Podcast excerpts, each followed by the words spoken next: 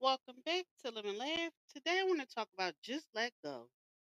Sometimes the power of growth lies in letting go. Release the weight of the past, embrace the present, and step into the unknown. Let go of fears that hold you back and open your heart to new possibilities.